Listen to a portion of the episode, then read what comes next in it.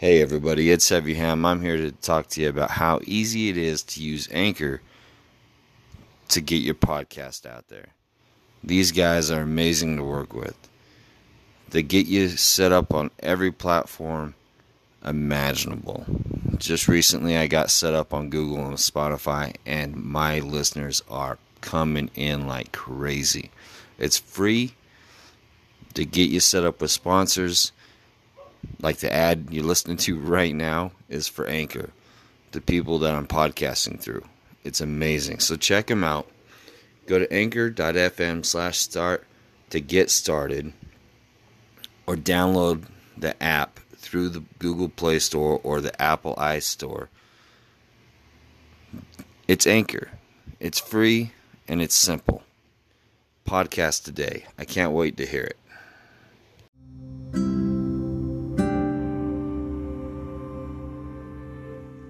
Welcome back, ladies and gentlemen. It's Heavy Ham. It has a, been a long three weeks. You have no idea how long I've been waiting to get back on the airways with you guys.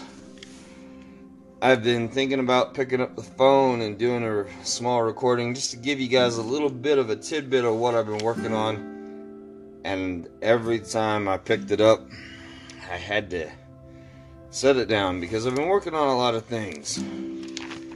Um, one of which was getting a new studio up and going and new office center so um, we have less interruptions during this podcast. Uh, another thing I've been working on, a lot of different things have been going on. Um, when I last spoke with all y'all, I uh, said we were going to take a break from the extraterrestrial side of things. I still think that's in our best interest, or in my best interest, um, for the time being, anyway. But that doesn't mean we can't expl- explore the ancient, um, ancient alien theory just a little bit. Um, not saying that's what we're going to jump into this time around. Uh, real quick, let's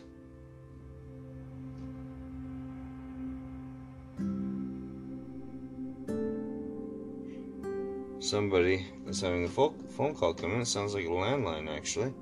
It's kind of interesting.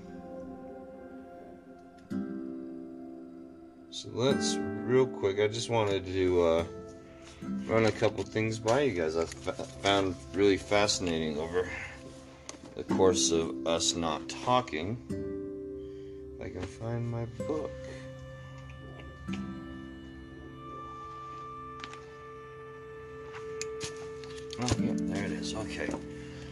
So,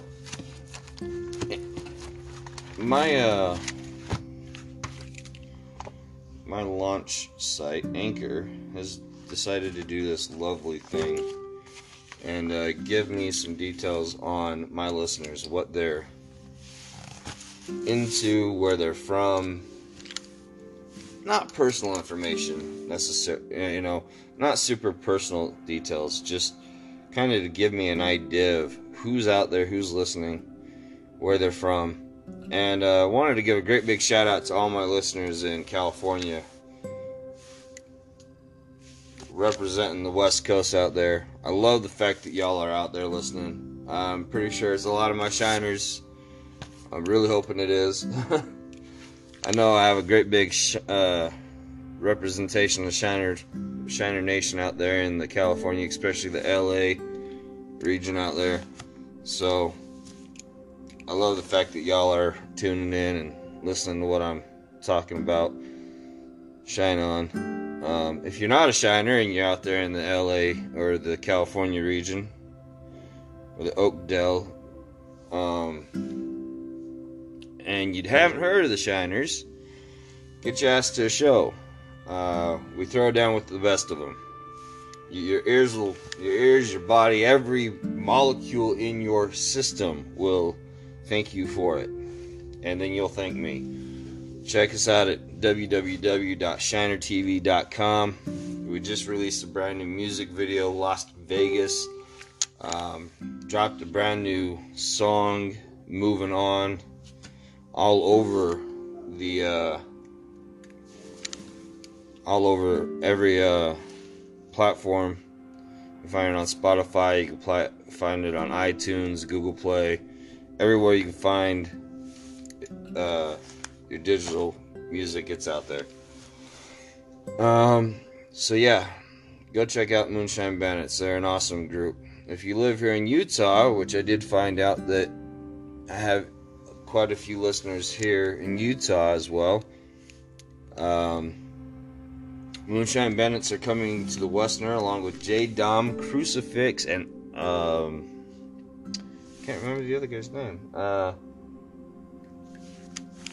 he was overtime. He got he got bumped because I think he was doing an he was trying to fit too many uh, uh, things in the schedule. Um, Matt Borden. Matt Borden's the guy. Great music. I actually didn't know of Matt Borden until I found out that Overtime wasn't doing the show, and then I saw Matt Borden's name on there. I was like, hmm, I wonder who this guy is. So I checked out some of his music. Boom. Great music. A lot of great, good old boy songs. So, uh, you know, if you're interested in checking out a great big bash, that's going on at the Westerner. Tickets are 10 bucks. You can pick them up either at the Westerner or at your local Smith's through Smith's Tix. Just tell them you're looking for tickets for the Moonshine Bandits and tell them Heavy Ham sent you. Should be a lot of fun. Look for me. I'll be wearing my Shiner cut. It says Shiner Nation worldwide on the back. Great big rockers. You can't miss me. All right. Now we got that out of the way, I do want to also give a great big hand shout out to England. England. I've got 4% of my listeners over there in England. I didn't even know my recording was reaching that far. That's huge. That is huge. Absolutely amazing. Absolutely amazing. My my podcast is reaching out of the country, out of the country. Now, one thing I did find very interesting about um, this thing is it not only gives you the countries and everything else, um, it also gives you other planets. Now, so far, no other planets are listening. That's probably a good thing. I'd be kind of alarmed if it's popped up and said someone's listening to your podcast from Jupiter. but it's okay. I'm glad that everybody's still on Earth listening to it. you know, we have uh, people from Nevada, Virginia, Florida. 10% of people are. 10% of my listeners are in Florida, so rock on, people. Rock on, Florida. I love. I, I've never been to Florida. I want to go. I want to go. More or less, I want to go to the part of Florida that's right there next to. Uh, right there next to Georgia. I don't so much want to go to uh, the key part of Florida. A lot of people are like, "Oh, I want to go to Florida because I want to see the Keys." Eh, no, not me, not really. I want to go to the part of Florida that's like right there near the grungy part, right, right next to Georgia. You know, because three reasons, okay. And this is gonna sound really, this is gonna sound really, really um, really weird. Um, one, damn good eating, from what I hear, damn good music, and damn good booze. So that's why I don't want to go somewhere where there's going to be a lot of fucking tourists. I don't. I'm not that kind of person. I mean, I'm becoming a lot more sociable. I go to a lot more concerts and I like to talk to people. Obviously, I'm here talking to you guys, but I'm not the kind of person that wants to be around tourists and bothered by the high price because of the tourism. So I'd much rather be in a dive bar eating barbecue and drinking shine. And so take me to where the real people are and I'd be just happy. So that's kind of where I'd want to be. And I'd probably fit in, you know. I've got my Rebel Reaper tattoo and my Kraken Cartel hoodie on. By the way, Cracker Cartel hoodie sold at rednecknations.com. Uh, actually, I think you got to type in rednecknationclothing.com, but y'all should check it out. They got a lot of great clothing. Um, made right here in the USA. I've had this hoodie now for five years, and you know, a little bit of the threading is coming off of the kangaroo pouch, but it's served me really well.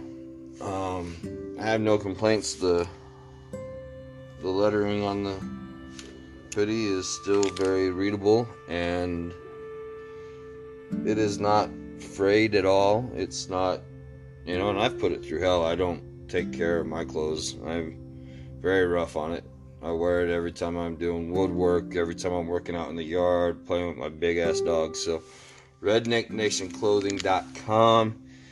Anytime you want some good quality clothing, that's where I would recommend going. Um, like I said, everything's made here in the USA.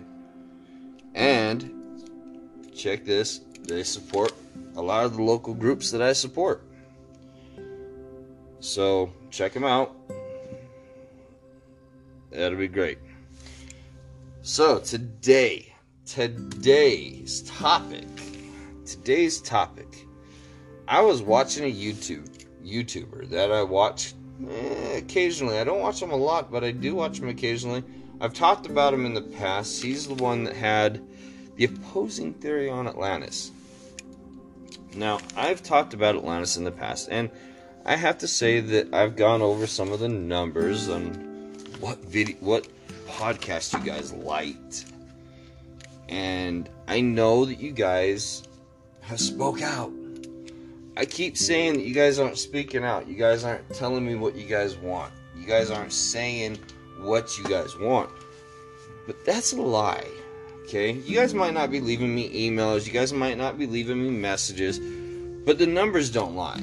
Okay? You guys are listening primarily to a certain topic.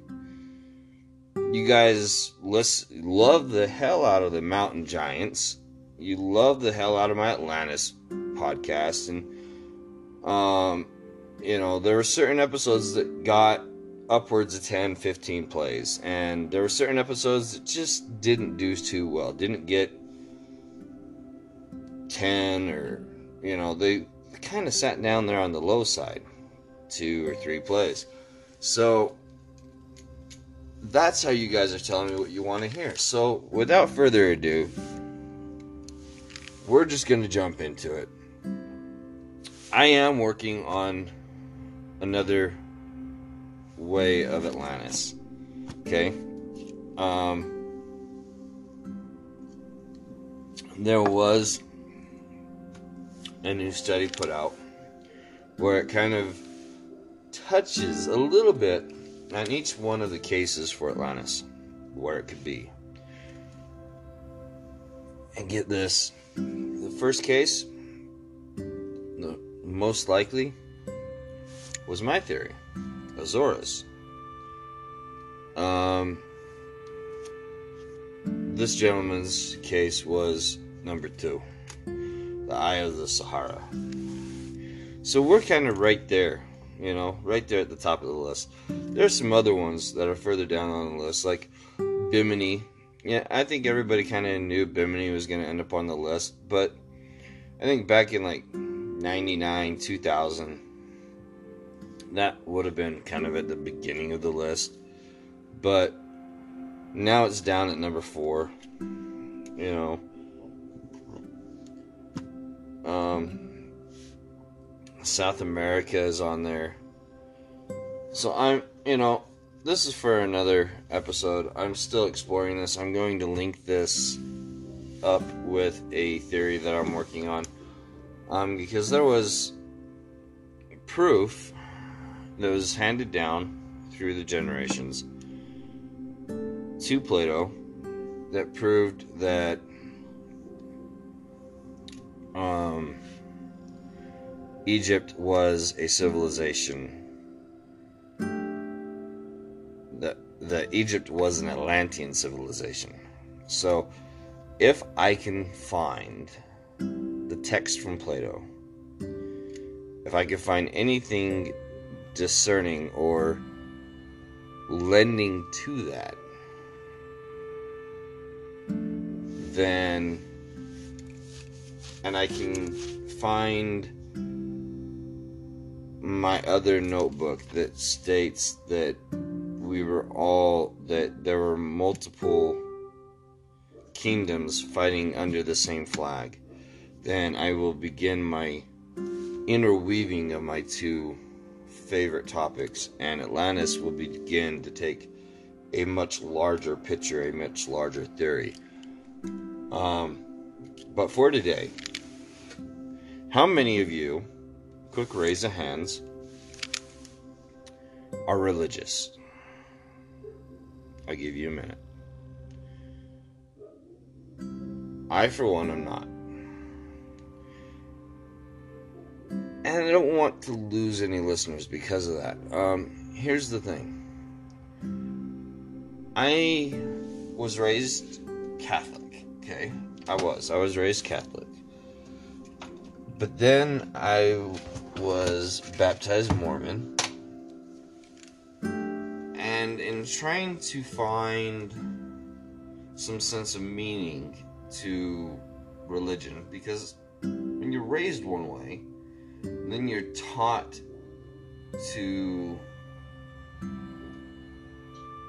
believe an entirely different religion. It messes with you completely. It takes all of what you were once taught to believe and throws it completely on its head. So I took and I was like, hmm, something's not right here. One book is saying one thing. These guys are giving me a book that is contradicting it. But they still want me to read the book that is contradictory to the other. Thus the conundrum begun. So, I, like a curious young lad that I was, began my quest for the truth. So I began researching. This is kind of where everything went awry because I began researching, and researching began what my grandmother, or the lady that I referred to as my mom, because she raised me, my biological mother, really didn't kind of threw her hands up in the air at a certain point and just kind of said, you know. So my gra- my mom, my grandmother, she uh she called it blasphemous at one point. But then she came around to understand when I explained to her I had to know the truth. I had to find my own path, and I had to know for certain that what I was being taught, that what people were trying to sell me, wasn't going to make me a worse person. Then she understood.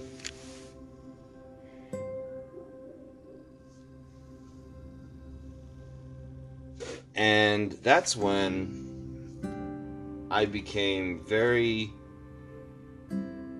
open to the idea that there wasn't just one religion that was that was truthful. There wasn't any one religion that could be truthful. I started diving into ancient religions like um, how the Norse gods were, and Viking religions, and the Egyptian gods and goddesses. And then the idea of a place like Shambhala and Shangri La became into my purview. into my sight or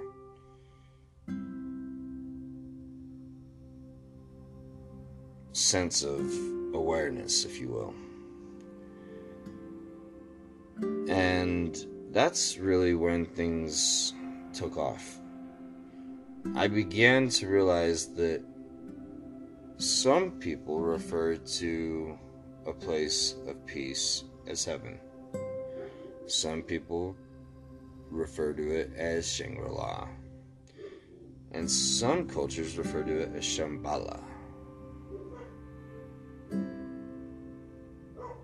People have a different name for it in just about every piece of the land and every culture. What it refers to is a transcendence of oneself to pure happiness and peace and no pain.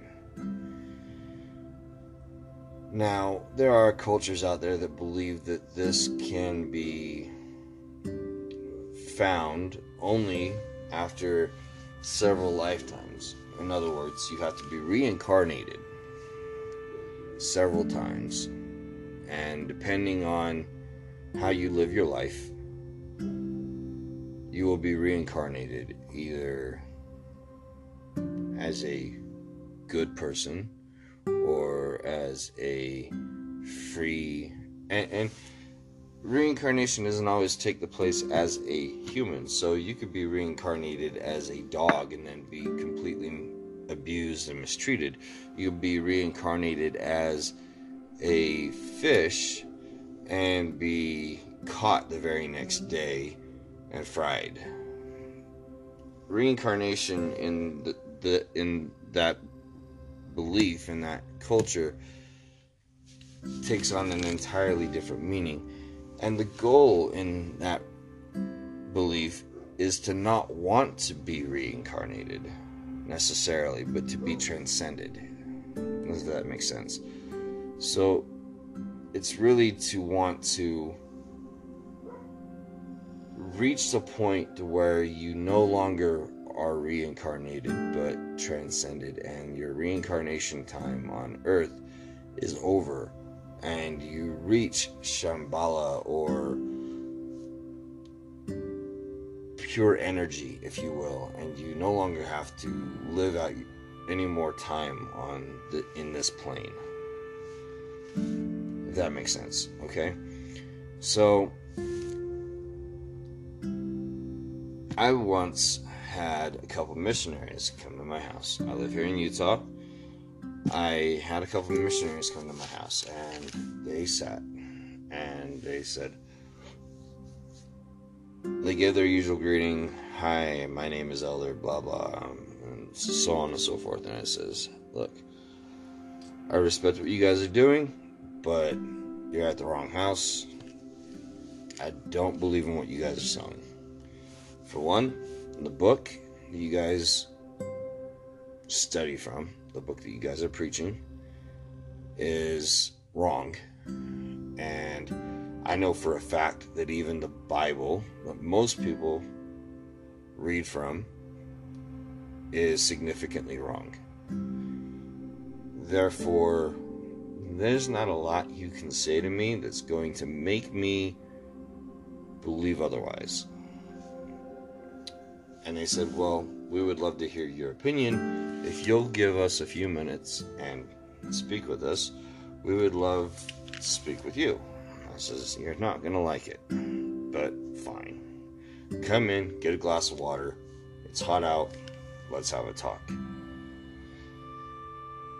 And we sat down for a little bit. This, again, probably not my finest hour. But they started talking, and for anybody who's ever sat down with a missionary, a Mormon missionary, I understand there's missionaries of all different religions, you know. I think they call them different things for different religions, but I do know that I say missionary, and a lot of people are like, oh, well, we have missionaries and they're not Mormons. Yeah, I get it. There's missionaries of different uh, religions. So Um, a Mormon missionary, their first, uh, their first and primary example of a true believer is Joseph Smith, and they preach that like crazy. And right out the gate, that is what they led with. And I was like, okay, stop. First of all, your message should be about Jesus, not Joseph Smith. As I already know the story of Joseph Smith, I know that he was a thief and a liar. And yes, he did find religion and change his life. But if you're going to lead with that, that's a weak case at best. Okay? They're like, um, okay. I was like, now, you want to talk about Jesus? Let's talk about Jesus. And they're like, okay, well, let's talk about Jesus then. Do you believe that there's a Jesus? I was like, I believe there was a man named Jesus, yes. I believe he was a son of God? Hmm. I don't know. I don't believe that there is one God, or. I have a hard time buying that. That thing, that story, because I've all, after all my homework and research, I have subscribed to the theory and the belief that religion was something that was thought of, was given to the people as a way to cling on to something, to, for lack of a better phrase, to control the people. It was given to the people so they would have something to cling on to. But it was also a way for the for the powers that be to control them. Um, I don't know if anybody out there has an original version of the Bible. But if you do, kudos for you. Um, if you don't, I'm sorry for your ignorant faith. Um, let's see if I can pull it up on my computer without having to.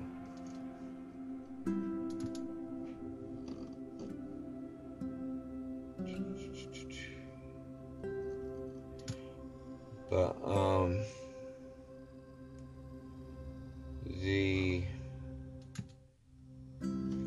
problem I found quite frequently was that so much was missing out of the King James Version. See, the problem is, is it's the King James Version. The history behind the King James Version was that King James got his hands on it. And, um,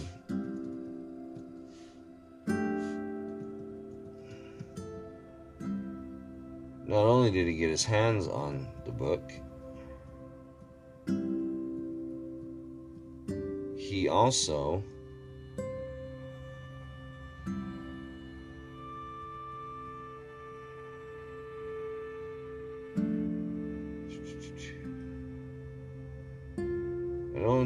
hands on the book, he also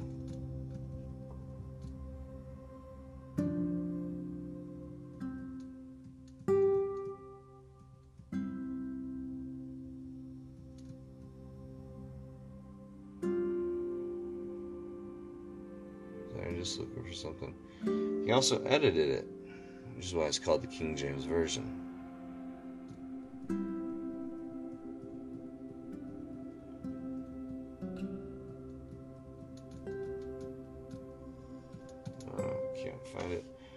Just see if I can pull it up. On.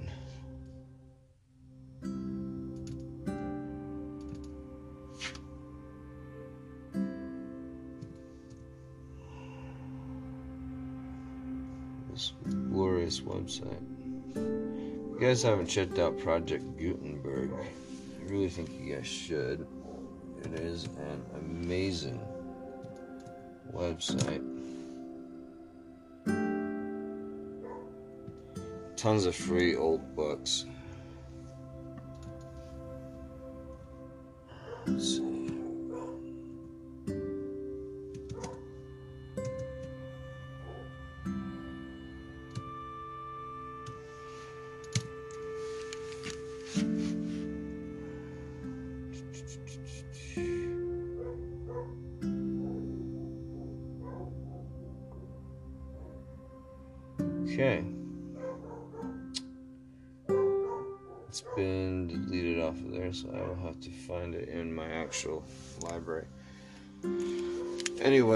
Um.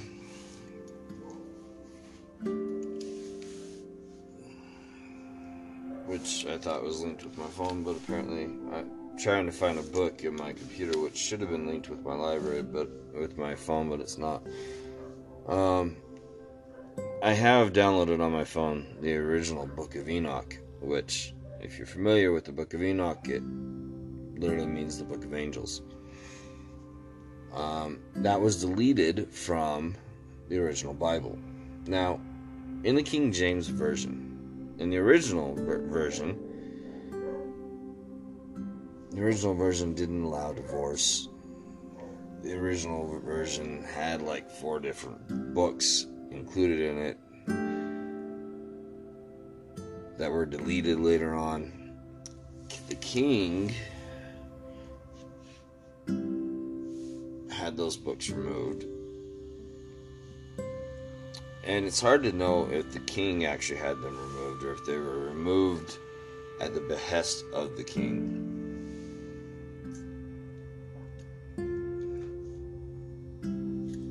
And I know that sounds like me just saying the same thing over and over, but in reality, um, when something is removed at the behest of the king, yes, the king places the order, but as we know that governments can work together, and it's very likely that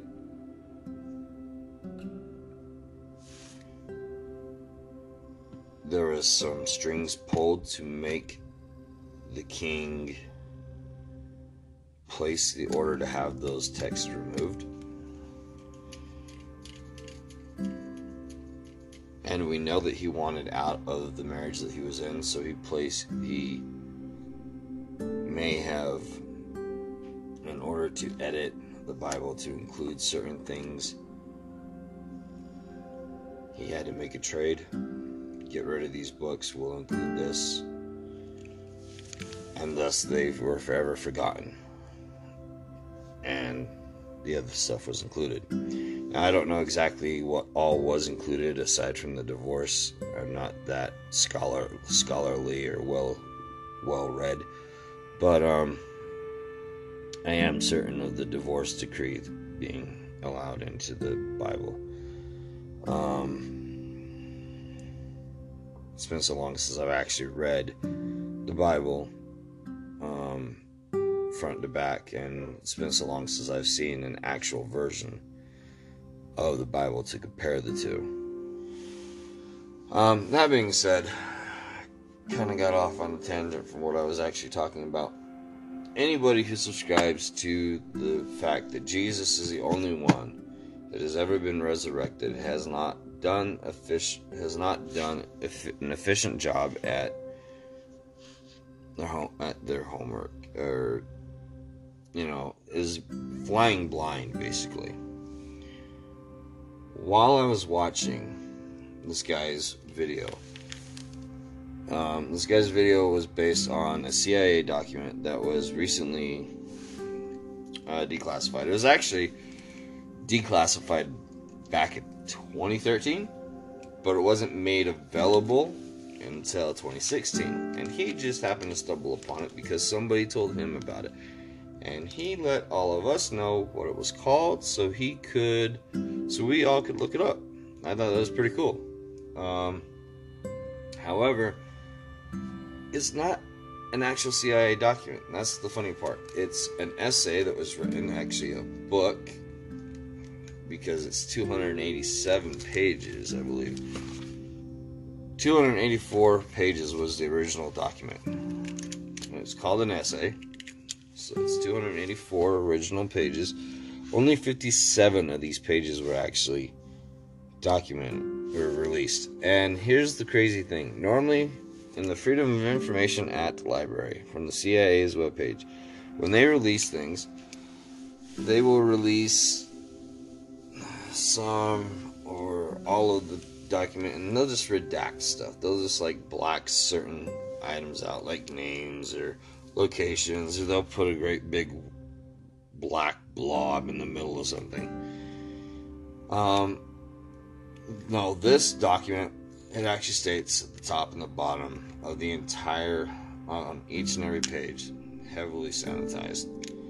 I'd say it's heavily sanitized. 284 pages to 57. There's not a single black spot on in this document. However, in one of the one of the pages, and I'm just going off of his video. I haven't even pulled it. I downloaded it, but I haven't pulled it up yet.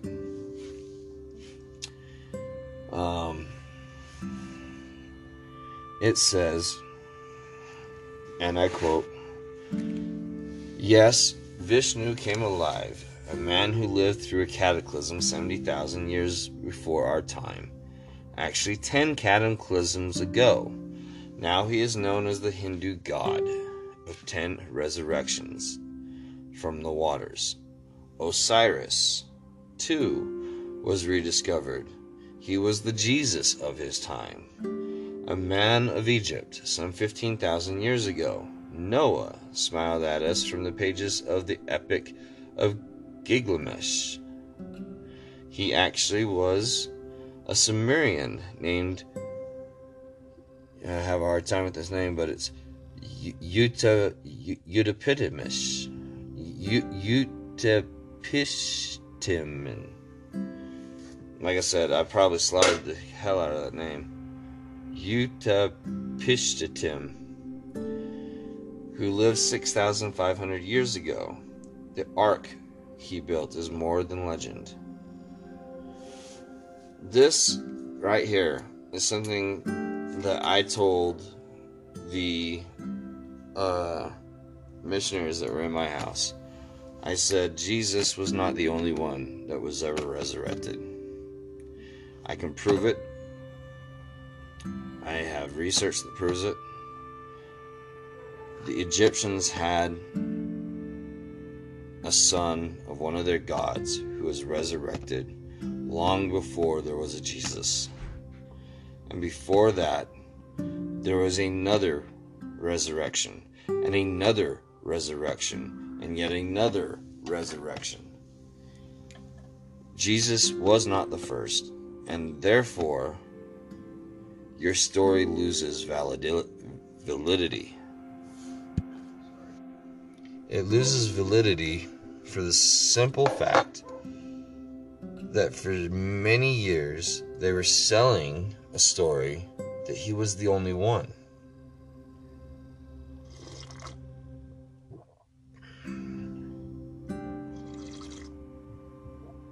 Now, if they were selling the story that he was one of many, then by all means,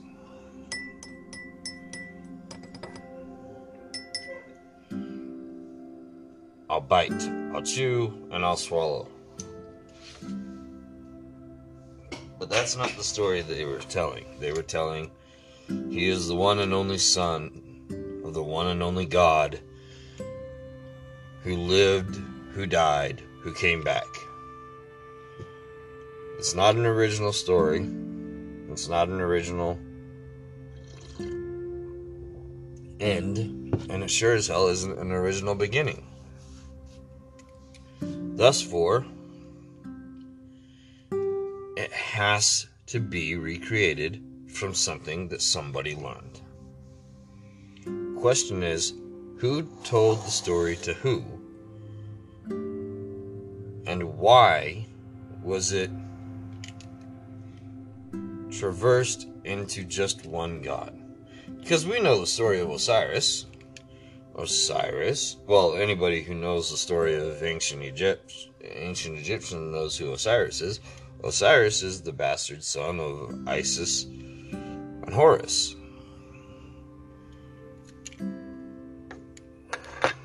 Because Isis and Horus were brother and sister. So,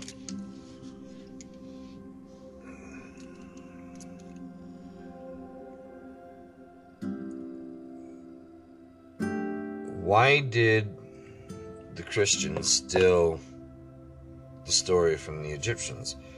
At that, why did the Egyptians steal the story from the people before them? Or was it just simply a a story that was passed down and now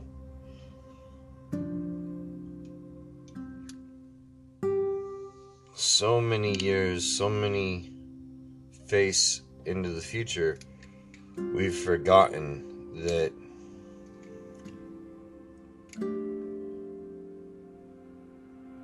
we need to pay homage to the ones that came before.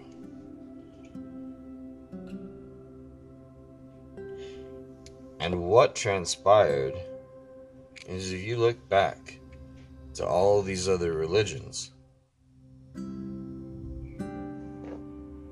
there were gods and goddesses, gods and goddesses, gods and goddesses, and now, and then, all of a sudden, there had to be one God. It was blasphemous, it was sacrilege if you believed in more than one. Where did what happened? Where did the writing come from that said there has to be one God? Are we to believe that the writing came from God? Or did it come from a king? Did it come from an emperor trying to rid the world of the multi God belief. It makes one wonder. It throws the entire religion hierarchy into question. Now, I'm not saying don't believe in what you believe. I'm a firm believer that I'm a firm believer that you should have something to get you through the day. Even though I'm not religious. I believe that we are all here for a reason and that in the end we will find out what that reason is. Whether we've lived up to it or whether we totally fucked it up.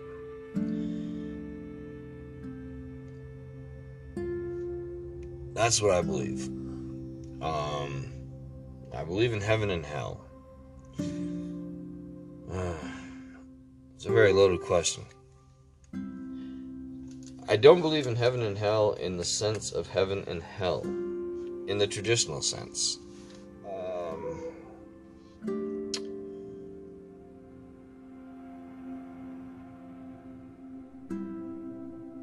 I believe that angels could exist, such as demonic demons could exist. Um, simply because I've been faced with both. Somebody once at, once asked me if I believed in life after death, and that would be completely retarded if I said no. My wife has died and came back, and I have died and came back. So for me to say that I don't believe in life after death would be retarded on my behalf. I cannot, with conviction, say I don't believe in life after death because here I stand, or rather sit, and talk to you after death. Um,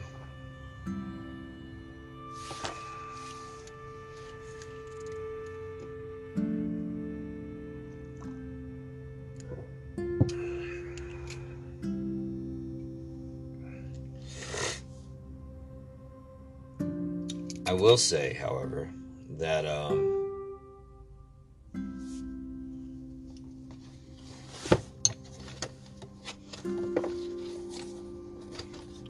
had my near death experience, it wasn't as glamorous as they say in the movies or as fascinating as people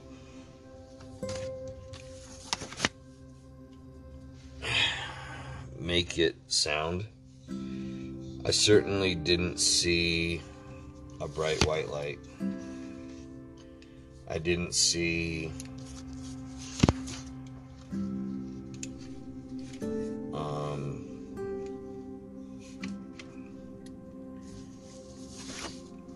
you know, I didn't see any dead relatives, nothing like that.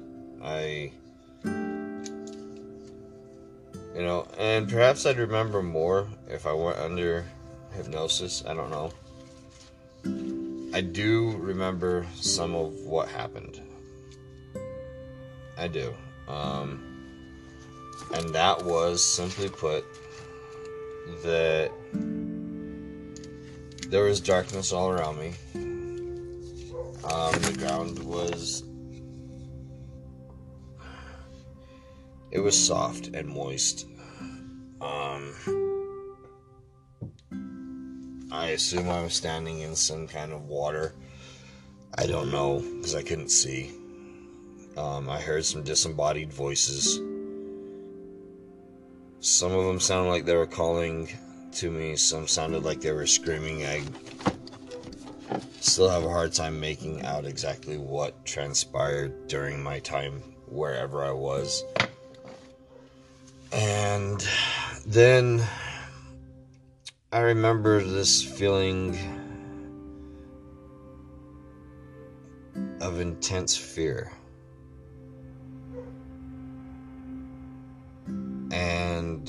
Then I remember feeling like I got thrown against a wall. And then I woke up in the hospital.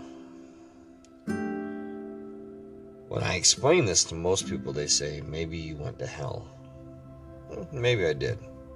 I haven't been the best person in my life.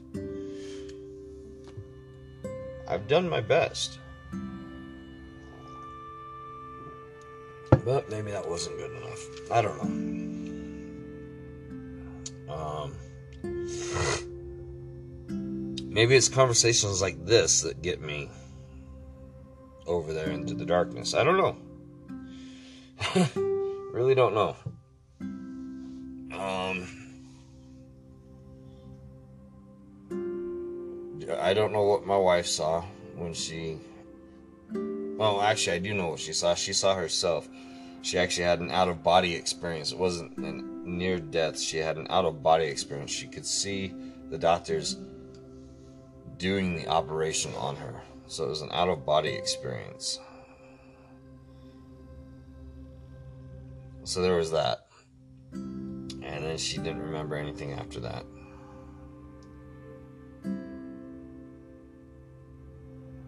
So.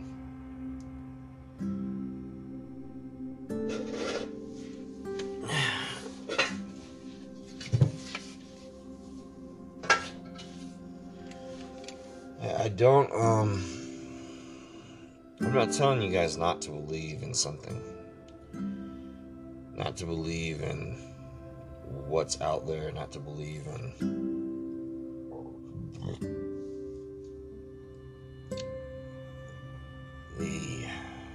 Other side or the paranormal or even the abnormal for that matter. I'm not telling you not to do that because I have no right in doing that. I am telling you is don't be a sheep. You know, find your truth. If you're a sheep, you'll follow anyone or anything blindly. Ask questions. Don't be afraid of the answer. Don't be afraid to ask. It's the answer, even if it's not the one you want, that's going to lead you to the next question.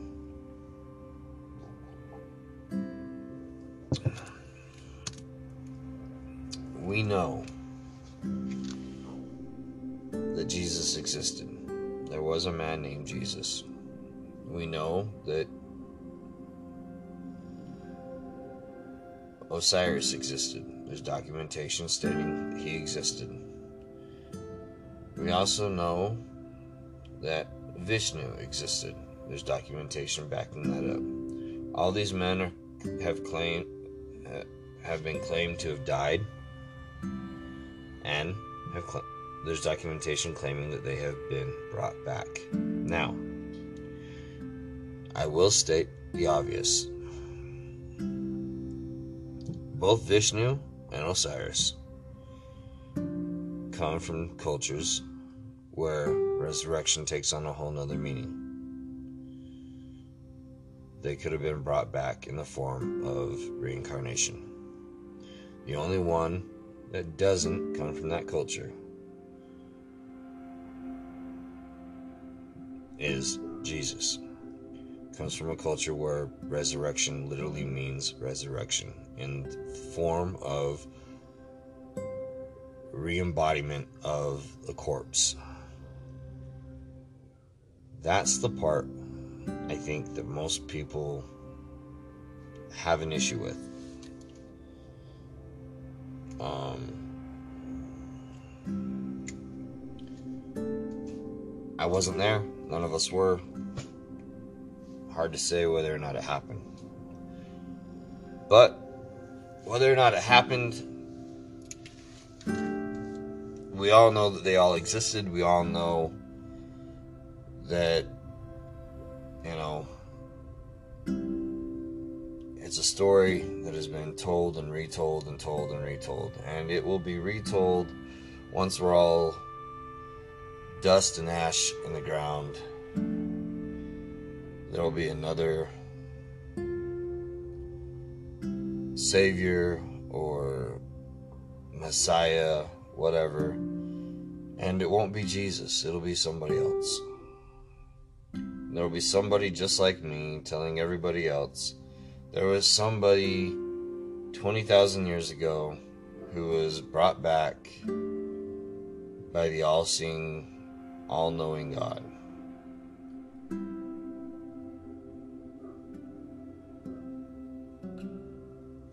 All we have to do is make it through the rest of our day accepting ourselves and those around us and remembering that life it's worth living whether you're religious or not whether you believe or not it's not about the dates, it's about the dash. Make every moment count, everybody. I'm Heavy Ham. This has been Hamcast. For what goes bump in the night keeps you out of the woods. I'll be there. In the next episode, we'll be talking more about the mountain giants. Are they Nephilim? Are they spirits? Are they simply just big ass monkeys? We're gonna dive a hell of a lot deeper into this topic because you guys want it, because you guys asked for it, because that was a favorite topic of everybody on this channel. I think it's worth a look. And I'm hoping to get somebody on this channel that absolutely knows their shit. So you stay tuned. Keep your eyes open. Keep your ears open. And we'll be coming at you. Until next time, stay frosty, my friends.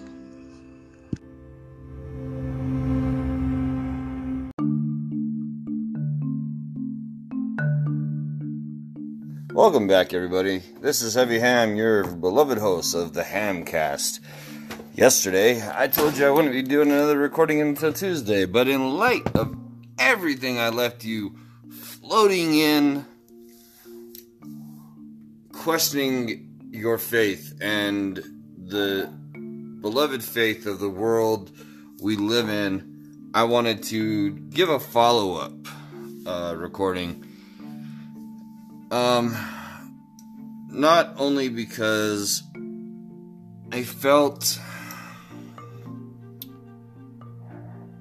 hmm, obligated sounds kind of dirty, but I felt, for lack of a better term, I felt obliged to share with you guys some tidbits of information uh, from some of the texts that I derive my inspiration and my facts from. Um, but before we get into that, real quick, yesterday, um, while I was talking with you guys, I was doing something else. I took it upon myself to create a Facebook page for my listeners for my podcast. Um, so you can go to Facebook, type in at Hamcast, and it directs you directly to the Hamcast Facebook page.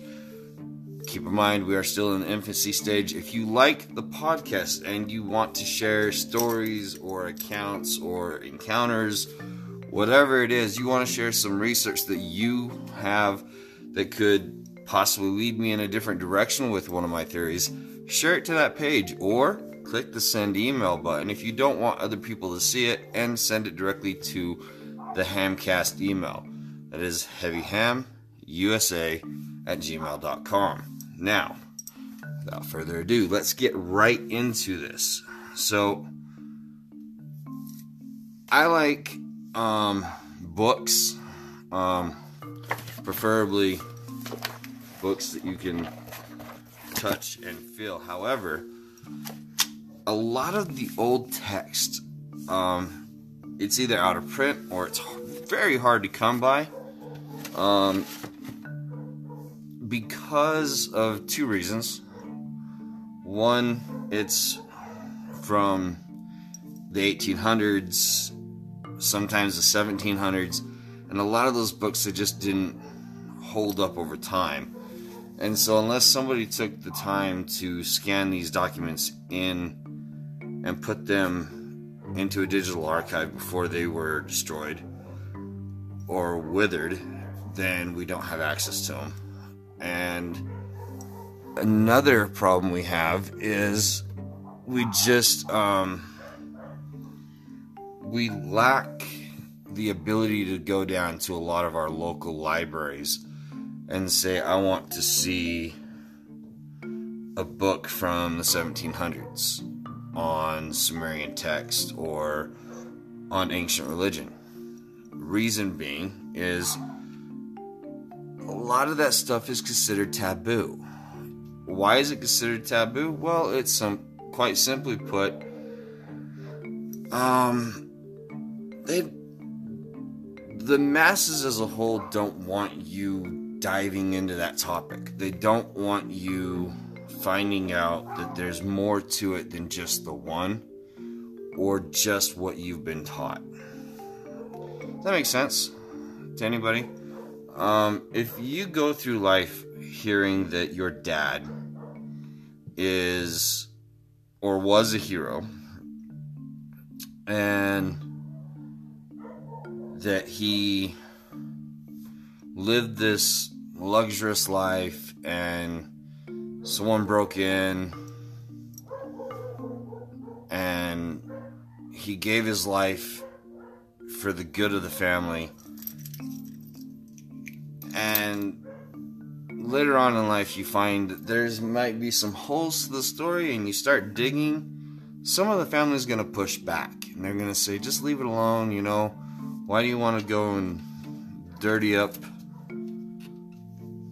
You know, your dad. Why do you want to go and slander your dad's name? Why do you want to dredge up the past? Why do you want to do this? There's going to be some resistance. So, and anytime there's resistance, there's going to be some burying of the story.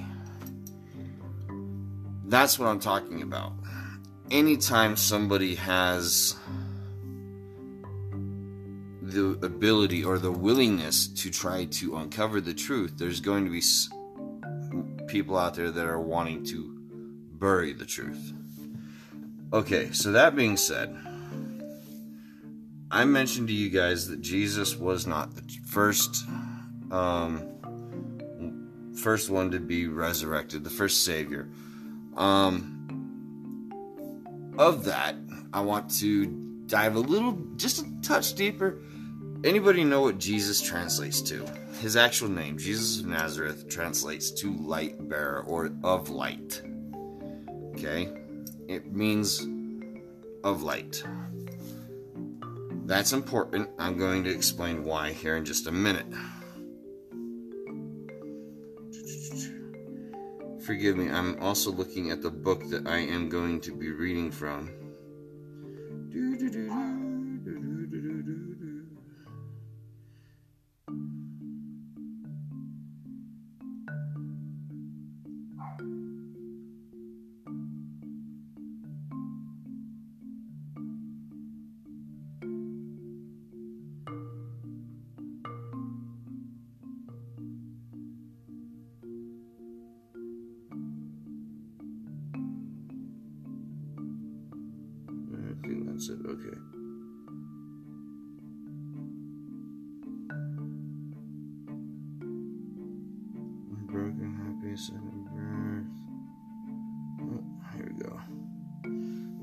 Okay. So I'm just gonna. And by the way, I will take pages. Also, the reason I set up the Facebook page is so I could share links to some of the books and some of the pages and paragraphs of some of these pages on that um, on that Facebook page, so you guys can actually see for yourself what I'm looking at and read it for yourself. Um, by all means, I don't want you guys to take my word for it. I want you guys to do your own research, do your own homework. So I'm going to be sharing links to the Project Gutenberg, which is a free online uh, library. And I'm going to be giving you guys the names of all the books that I've that I've downloaded, that I've looked at, so you guys can come up with your own your own conclusion. Um, like it says on my Facebook page, everything we discuss on this channel is up for interpretation. It's drawn from conclusions and theories based on other people's conclusions and theories, but also based on actual fact that's put into, that's done off of documentation from his, historical events and actual documentation from history. Um, what you guys choose to do with the information given to you, that's on you. If you guys choose to take it at face value, and take it as I'm giving you the truth, so be it. If you guys choose to take what I'm giving you and add to it or subtract from it and do your own research, I implore you to do that. I invite you to do that. I want you to do that. That's what this channel is about, is just to kind of lay an egg in front of you and hope that you guys will try to make it hatch. Um, I don't consider myself a scholar. I'm not. I was never. I'm not well read in the scholar fact. Um, I'm just a very curious mind, and I don't consider myself an expert in anything I talk about. So I'm always open for people to give me more ideas and give me more lead me in the direction of more opportunities for exploration. So, this is the time for everybody to have a voice. And I'm hoping I can use Facebook to give you that voice. All right, so I think here, this chapter is chapter 10. It's called The Savior God and the Virgin Mother. Okay? It says, think it is impossible not to see, however much in our however much in our pride of civilization.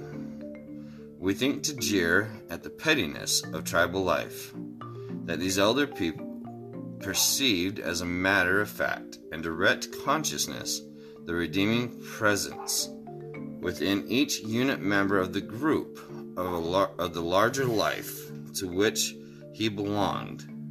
This larger life was a reality, a presence to be felt and known. And whether he called it by the name of a totem animal, or by the name of a nature divinity, or by the name of some gracious human limbed god, some Hercules, Mirtha, Attis, Orpheus, or what not, or even by the, by the great name of humanity itself, it was still, in any case, the Savior, the living incarnate, being by the realization of whose presence the little mortal could be lifted out of exile and error and death and suffering into splendor and life eternal. Now, that right there, that entire part is very crucial to what I'm trying to get across to people. Hercules, Mirtha, Attis, Orpheus. There's a part in here that states that throughout time, there's always been a divine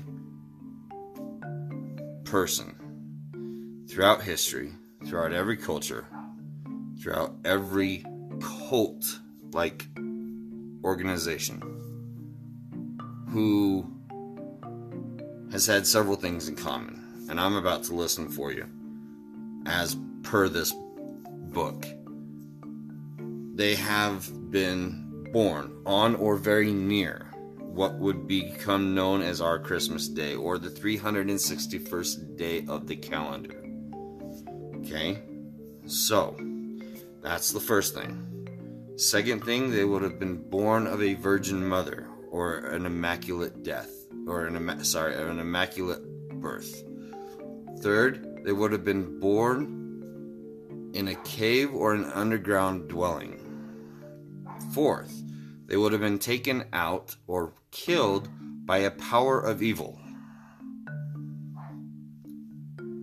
Next, after they were killed and buried, then they would have been reawoke or reanimated or resurrected.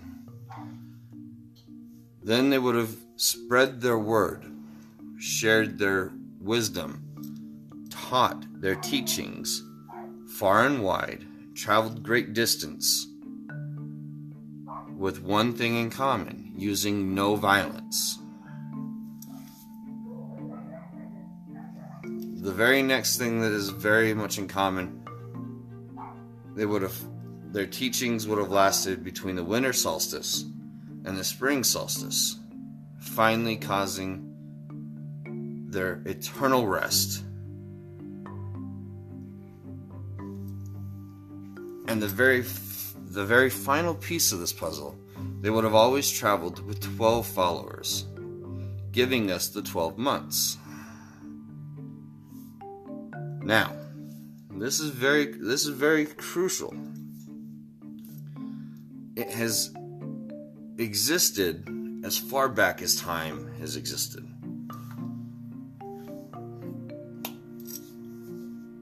Scholars, scientists, everyone alike can agree that Sumerian text is biblically accurate but nobody really asks why. Um, Sumer is actually pronounced Shumer, and Shumer translated means the land of the watchers.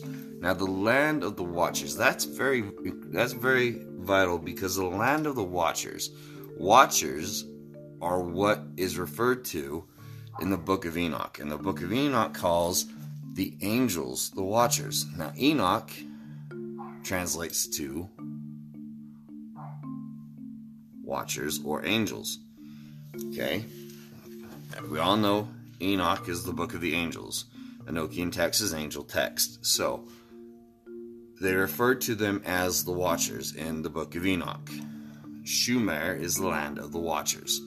In the Sumerian text, or the Sumerian text, it states that the, some of the Watchers left their post, landed in the land of Shumer, and mated with man, causing the all seeing creator or the king of the watchers to become very angry. And it literally verifies the book of Enoch.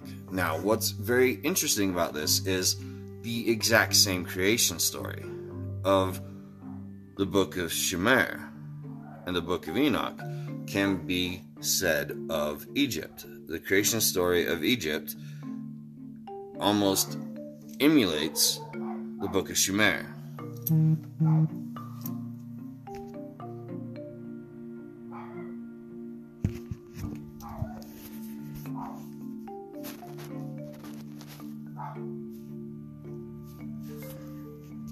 Now, I'm going to read this next chapter, this next paragraph for you guys. This is impossible, I think, not to see that the myriad worship of saviors all over the world, from China to Peru, can only be ascribed to the natural working of some such law of human and tribal psychology. From earliest times and in all races, the same, springing up quite spontaneously and independently, and so far unaffected by the mere contagion of local tradition. To suppose that the devil, long before the advent of Christianity, put the idea into the heads of all these earlier folk is really to pay too great a compliment to both the power of the ingenuity of his, of his satanic majesty. Though the ingenuity with which the early church did itself suppress all information about these pre Christian saviors almost rivals that which it credited credited it sorry. Pre-christian saviors almost rivals that which it credited to satan. And on the other hand to suppose this marvelous and universal consent of belief to have sprung by mere contagion from one accidental source would seem equally far-fetched and unlikely. Now what this means if we read, I want to read this one part again. To suppose that the devil, long before the advent of Christianity, put the idea into the heads of all these earlier folk, is really to pay too great a compliment to both both to the power and the ingenuity of the satanic majesty.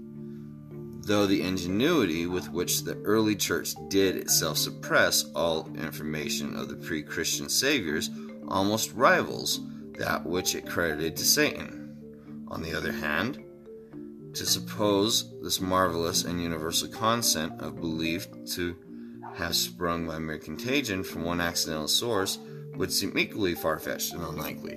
Now, what that means is if you believe, what I'm getting from this is if to believe that magically the devil just popped out of nowhere and said, If you eat that apple, you will be, you will uh, see all the things that are forbidden from you. You will know of You will know that you're naked. You will know you're man or woman. You will know of all the glories of earth. Because that is the story of Adam and Eve. Supposedly, the snake is the devil. Far fetched story. How, however you look at it, that is a very far fetched story. Um,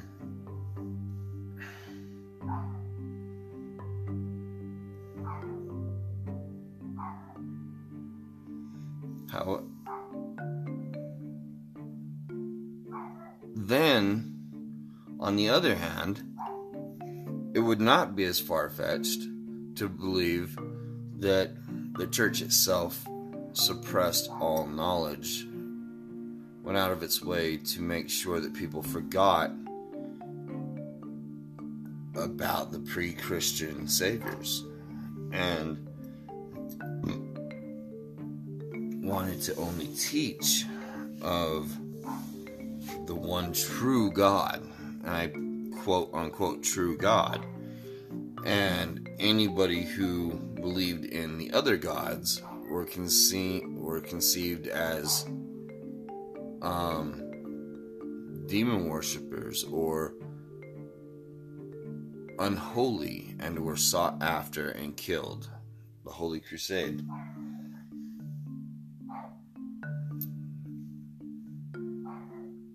See if I can find.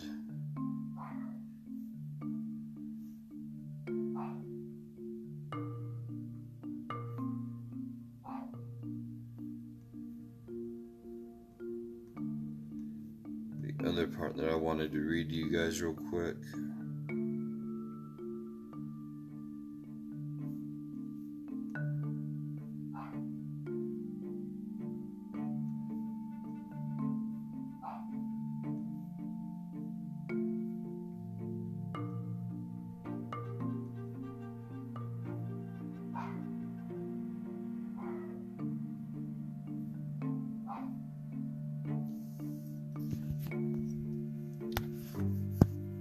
Can't find the other part I wanted to read to you real quick. I will continue to look into this book, but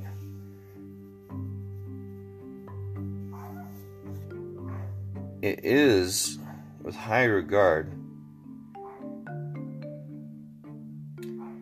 that I do this research, and it's not because I want to shed light on a fake religion or fake tr- or fake Or false gods. It's because I want you guys to see that there are more avenues out there than just being a blind sheep. This research is, in fact, leading us to a higher understanding of an awakening. Uh, in doing this research, I hope to better understand where the Atlanteans fit in. Not only in ancient times, but in current times, as I believe that the Atlantean bloodline still runs current and that they are still living or their descendants are still living among us today. Um, possibly could explain why we just miraculously came up with a new blood type out of the blue. Um, I believe it was the RH blood type, the RH negative or RH positive blood type. So, definitely something to look into.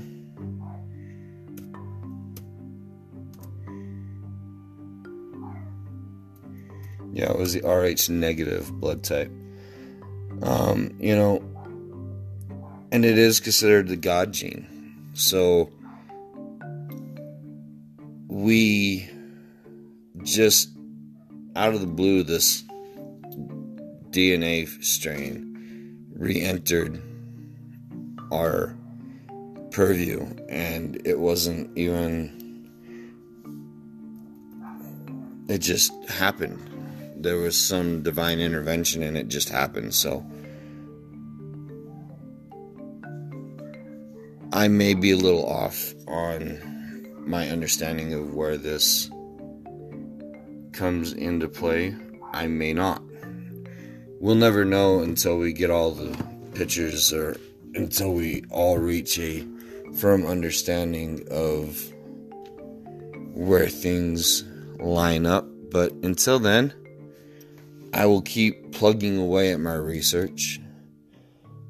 When we pick this up again, hopefully, my theory of Atlantis unfolds outside of the religion angle, and we are able to explore the Eye of Sahara and the Azora Islands. I will be posting a link to the Azora Islands. More importantly, uh, Miguel, which anybody is familiar with San Miguel, I will also be posting a book entitled Island believe it's Isle of Magic, which is a very interesting read. I think everybody should take a look at it if you're very if you're interested in Atlantis at all. This uh, is a book that you should check out. It's what got me turned on to the entire thought that Atlantis may quite possibly be in the Azores, and it actually names all the islands that are out there. So, I'm Heavy Ham, everybody. Y'all stay frosty. Remember, whatever goes bump in the night keeps you up. I'll be there.